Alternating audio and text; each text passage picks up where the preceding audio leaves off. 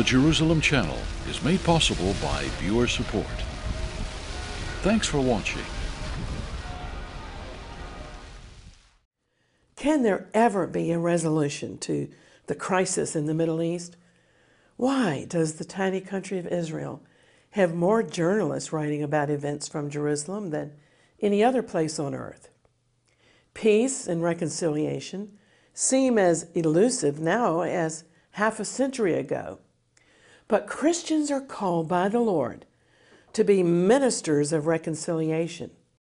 And in this program, I'm delighted to share a very special honor given to our ministry. One of the great peacemakers of the Middle East, Anglican Canon Andrew White, will share about his annual Peace and Reconciliation Prize.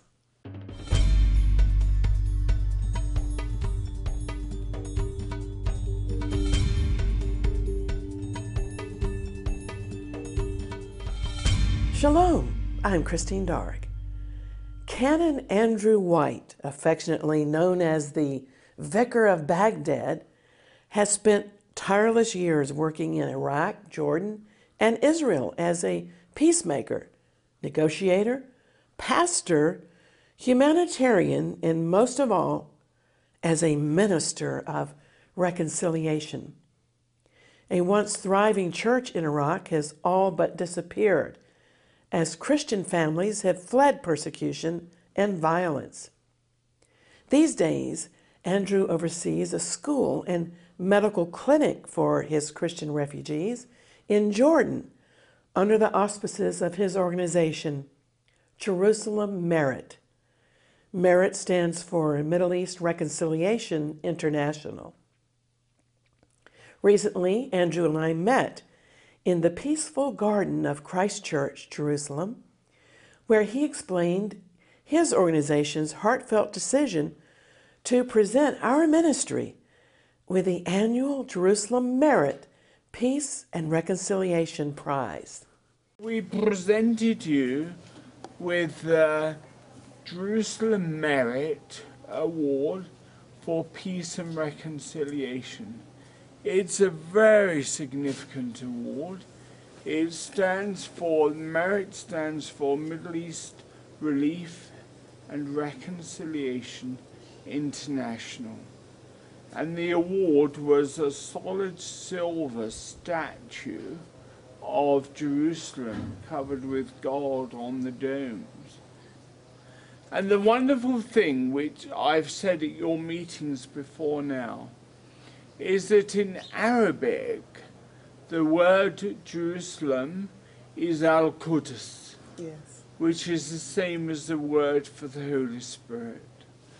And this award was given to you because you have a unique, phenomenal ministry, which is loving everybody, Jews, Christians, and Muslims. And I often say, I don't know of anybody other than me who's involved in this real work of reconciliation, apart from us two. And so our ministry is taking the story around the world. And at the very center of my work and ministry is caring for the persecuted Christians and the persecuted Jews and all people of faith who are being marginalized, who are having religious freedom removed and helping regain their religious freedom. And it was a great honor for us to be able to give you this award of Jerusalem Merit. And we especially decided this year we would present it in Jerusalem on the Mount of Olives.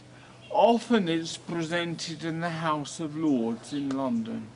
It's been given to everybody from Shimon Peres to Sheikh Imad Feluji, who's the founder of Hamas, who became a peacenik, to the chief rabbi of Norway, Rabbi Melchior, who was foreign minister of Israel, all the time it's given to great people, really great people.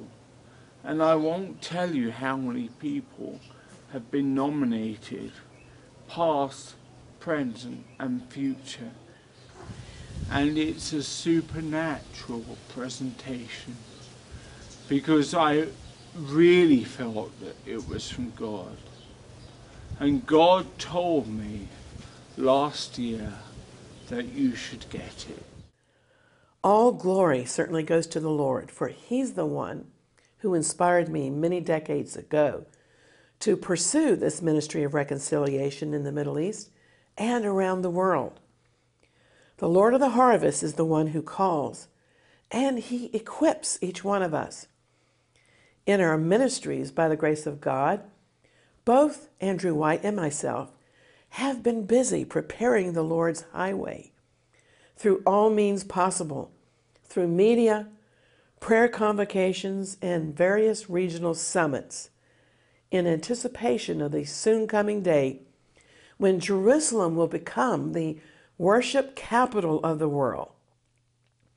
And we're working night and day to bring the light of the Lord to the nations, beginning from Jerusalem, according to the pattern of the Great Commission in Acts 1:8, which declares, "You shall receive power when the Holy Spirit comes upon you, and you shall be my witnesses here in Jerusalem, Judea and Samaria, and to the very ends of the earth."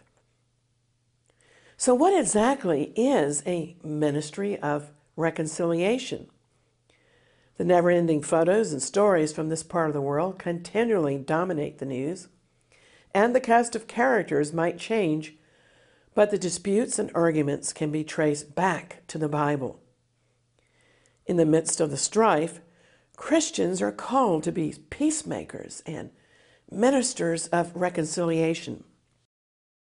2 Corinthians 5:18 declares, "God has reconciled us to Himself through Messiah and given us the ministry of reconciliation." In fact, I think it's necessary to read the context here in 2 Corinthians chapter 5, and I'm going to read verses 18 to 21. In this passage, the Apostle Paul coined the term minister of reconciliation. In fact, in this short passage, some form of the word reconciliation is used 5 times. He wrote, "Therefore, if any man is in Messiah, he is a new creature. All things have passed away. Behold, all things have become new. Now all these things are from God, who reconciled us to Himself through Messiah and gave us the ministry of reconciliation, namely, that God was in Messiah, reconciling the world to Himself, not counting their trespasses against them. And He has committed to us the word of reconciliation." I find it amazing that God has entrusted us, not angels, with His word of reconciliation.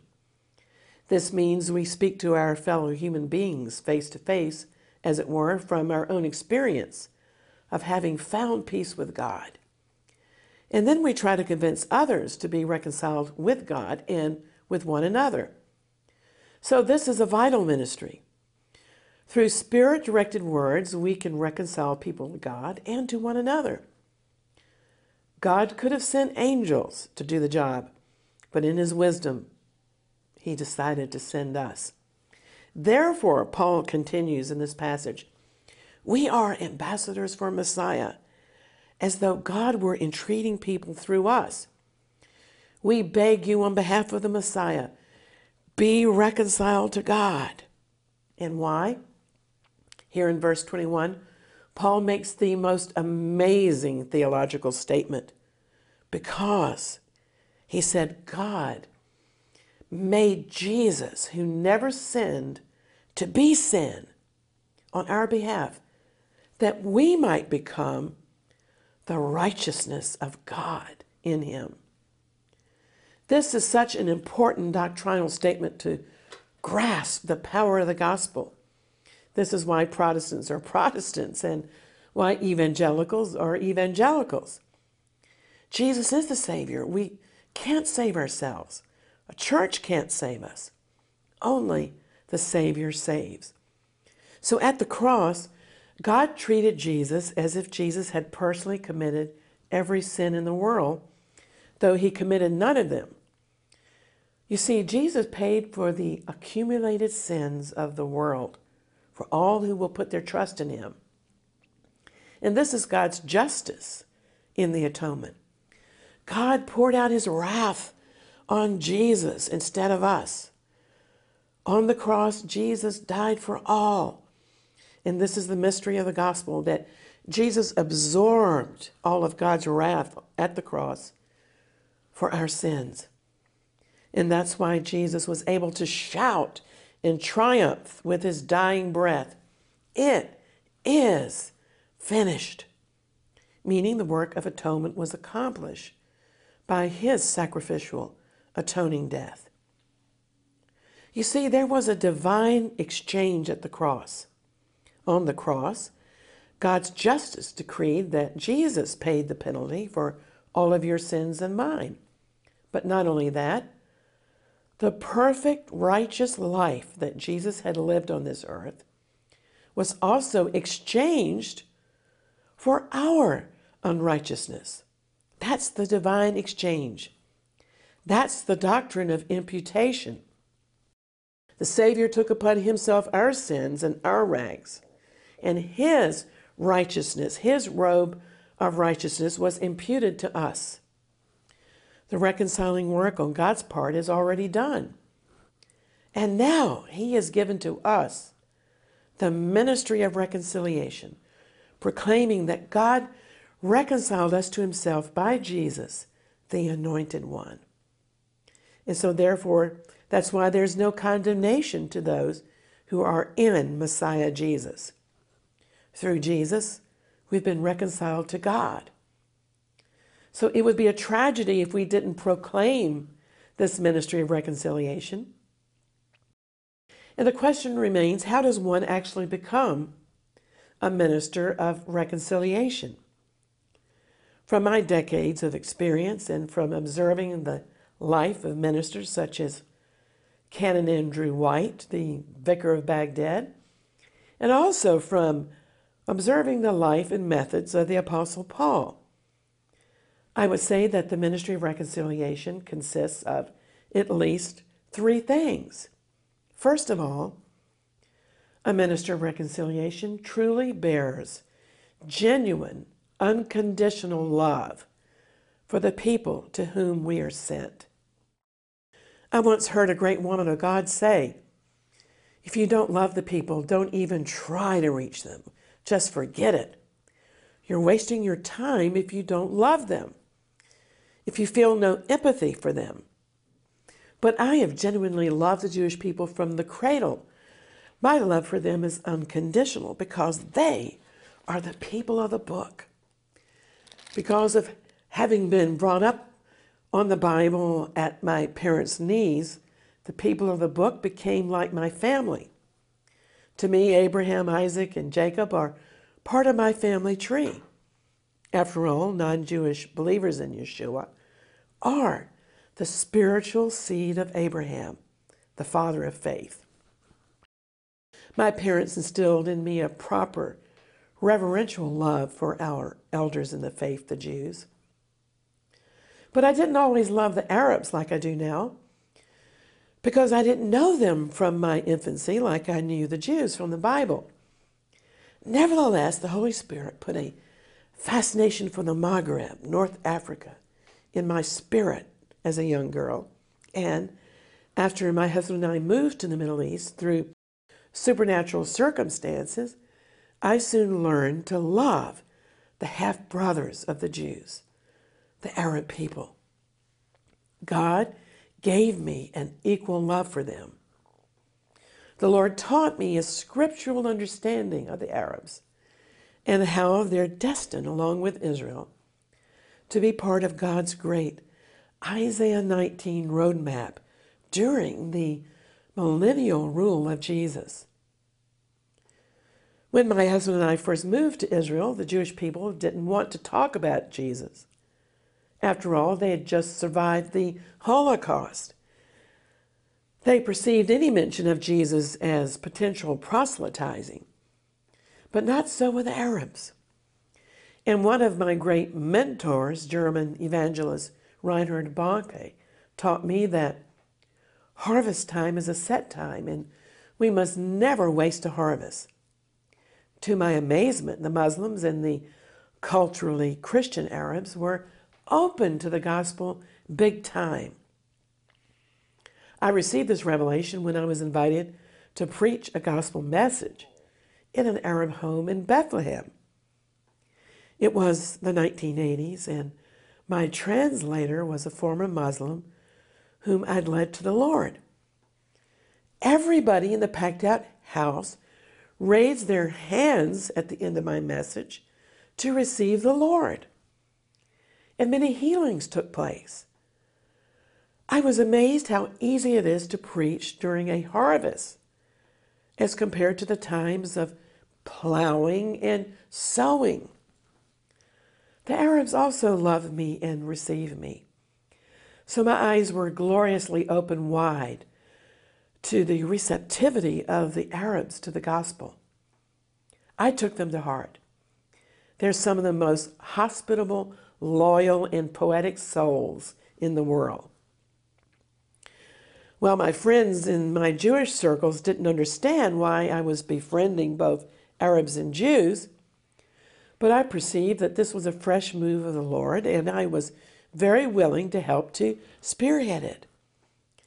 I began to document signs and wonders in the Muslim world according to the prophecies found in the books of Joel and the Acts of the Apostles. I organized gospel outreaches in some of the great Muslim strongholds with tremendous favor of God. I'm convinced I never would have enjoyed such favor if my love for the Arabs had been lukewarm. Nor would I have ever even dared to do such things without genuine gospel love constraining me. But simultaneously over the years, the Lord continued to open unprecedented doors for me amongst the Jews in Israel, for example, to study with rabbis and to co-chair Christian assemblies in the Israeli parliament, the Knesset. Can you imagine such doors opening in the American Congress or in the British Parliament? But this is God's time for the Middle East. So characteristic number one of a minister of reconciliation is to have a genuine, God-given love for the peoples of the region to which you're sent. And secondly, the ministry of reconciliation identifies with the persons who need reconciliation with God and with the world. For example, Romans 1:16 declares, "I'm not ashamed of the gospel, for it is the power of God to the Jew first." An important aspect of sharing the gospel with the Jew is being a faithful disciple of Jesus by standing with his physical family against BDS, that's the boycott, sanctions, and divestments movement. How can we share and maintain the gospel if we don't withstand persecutors of the Jews and uphold the Jewish people, who are the very foundation of the gospel? Paul boldly proclaimed the gospel to his own people wherever he went, going first to the synagogues. And he wrote that the gospel is an offense to the Jews. Yet, watch this. As a minister of reconciliation, and this verse has become a part of my ministry, Paul also admonished us in 1 Corinthians 10:32, don't give offense to Jews or to Gentiles or to the church of God. Wow, how do you balance that? How do you preach the gospel on the one hand and yet give no offense it seems impossible. Yet I've been doing the impossible, and men such as Ken and Andrew White have been doing the impossible also in this region. To give no offense to Jews, Gentiles, or the Church of God is quite a tall order coming from Paul, who was considered, after all, to be a missionary preacher.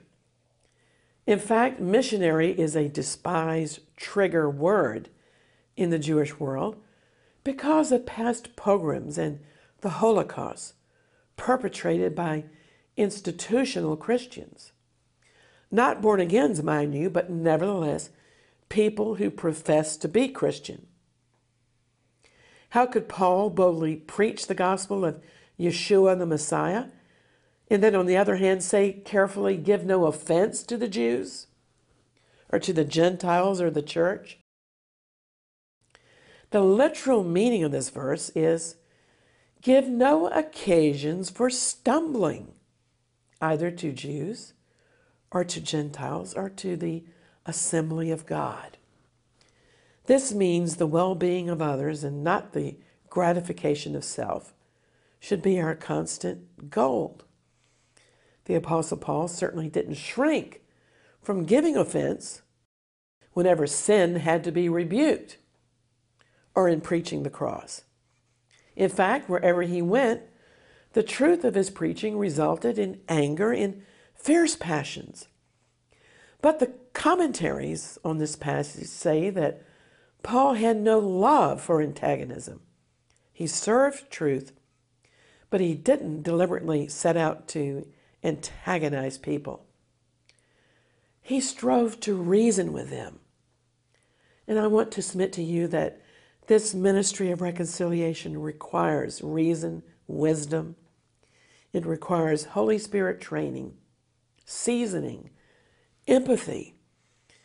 And it's what an ambassador of the Messiah, a minister of reconciliation, strives to do, to communicate truth effectively. It's a skill. Sometimes it's as important to change the subject as it is to preach. Faith-based diplomacy is one way of describing the ministry of reconciliation.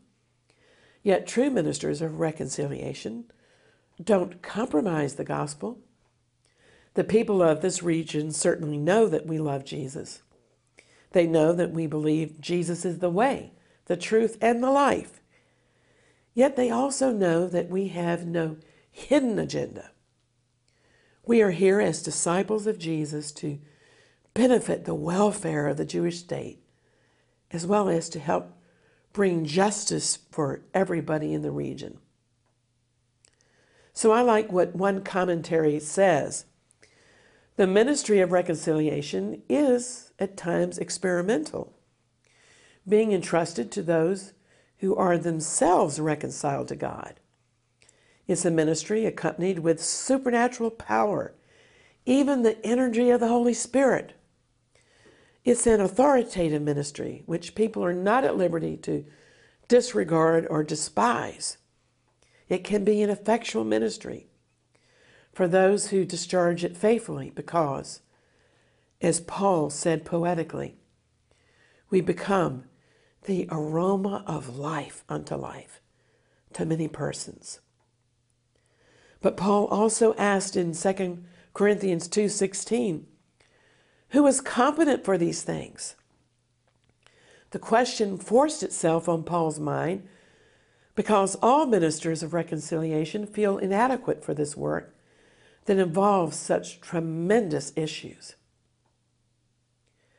Well, a third aspect of the ministry of reconciliation should help us to be at ease and relax because God the Father is the author of it. All we have to do is follow His lead. And isn't that liberating? Because God takes the initiative. Well, in Matthew 5:9, Jesus said, blessed are the peacemakers, for they shall be called the sons, the children of God. This beatitude refers to peaceable dispositions, to those who live peaceably with all men. to those who by God's grace have learned to subdue the warring elements of our own hearts. The rabbis taught that the brother of Moses, Aaron, loved peace and pursued it, and he made peace between a man and his neighbor. He was a man of peace. Peaceable ministers of reconciliation endeavor as much as we can to discourage and prevent quarrels and contentions. By promoting peace, we accomplish an exploit pleasing to God. Grace should be the salt that seasons our words. Amen. And now I want to encourage and challenge you to reach for the ministry of reconciliation, because we are the ambassadors for Messiah. You and I are called to be the delegated messengers of the Lord's peace.